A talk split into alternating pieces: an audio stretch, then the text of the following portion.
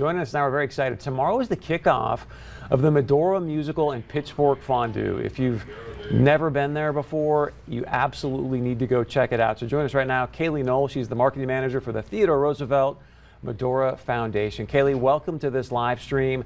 Um, for people that have never been to Medora, they're maybe thinking about coming out and seeing you this summer. Tell us what's happening, please. Yeah, so uh, the Medora musical kicks off tomorrow, as well as the Pitchfork Steak Fondue, a bunch of other downtown entertainment. But if you've never been to Medora, obviously it has a little different landscape than uh, eastern North Dakota and even mid North Dakota. Um, so it is a beautiful place out here. Tons of hiking and biking. We're right at the entrance to Theodore Roosevelt National Park. Um, all kinds of shows. The Medora Musical is actually in its 56th season this year, so it's one of the nation's longest running outdoor musicals. Um, so that's really exciting to get to present. And then the Pitchfork Steak Fondue, we load steaks onto pitchforks and we dump them into a vat of oil and pull them back out and serve them fondue style with a really great buffet. And so lots of awesome stuff happening out here. Uh, some stuff is already opened, but this is really our big week. Summer's kicking off out here. I mean, it's so exciting. and It looks beautiful where you're at right now. So for people that have never seen Pitchfork Fondue, can you just sort of set the table, pun intended, if you will, what it is actually like?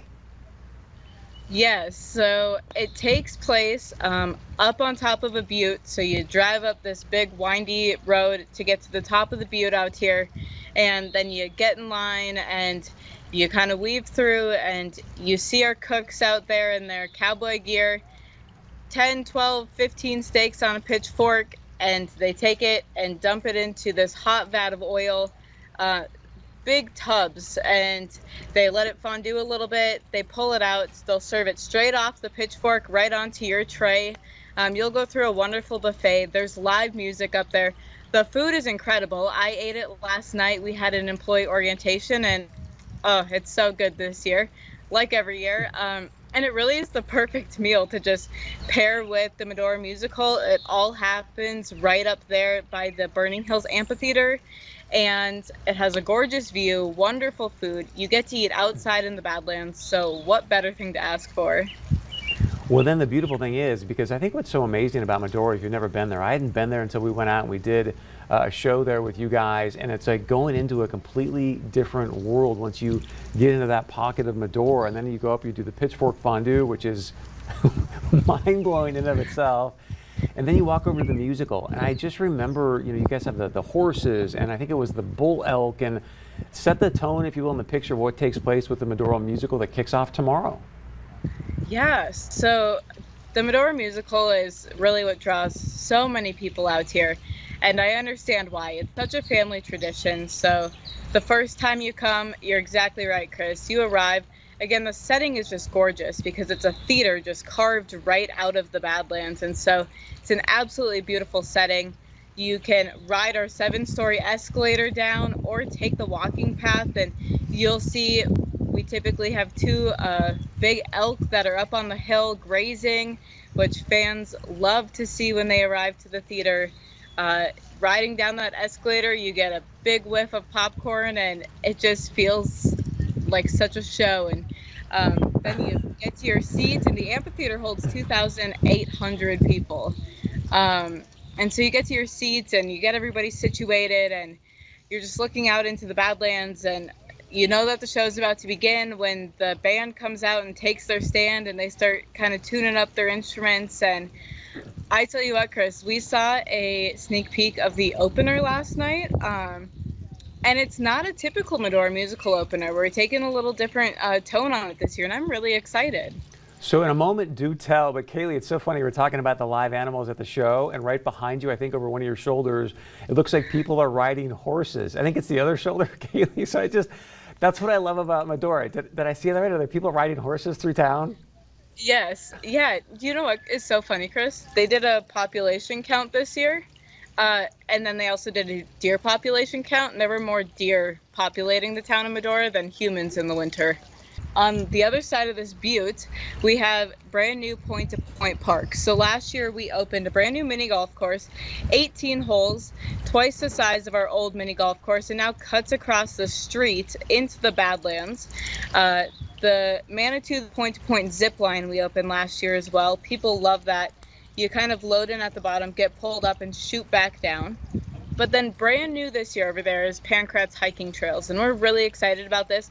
They just wrapped up this huge ladder that'll take you from probably three fourths of the way up the butte to the top of the butte so that you can stand on top of this butte behind me and overlook the town like uh, Harold Schafer did when he first came to Medora and decided that he was going to put uh, his time and talent into making what it is today. So a really fun hiking excursion.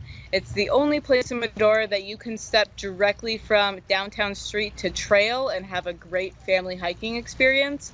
Um, and it just ties so much to history with it being a special place that uh, Harold Schafer stood. You mentioned mini golf, but also you've got one of the top golf courses in the country, maybe the world in Medora as well. Tell us a little bit about that.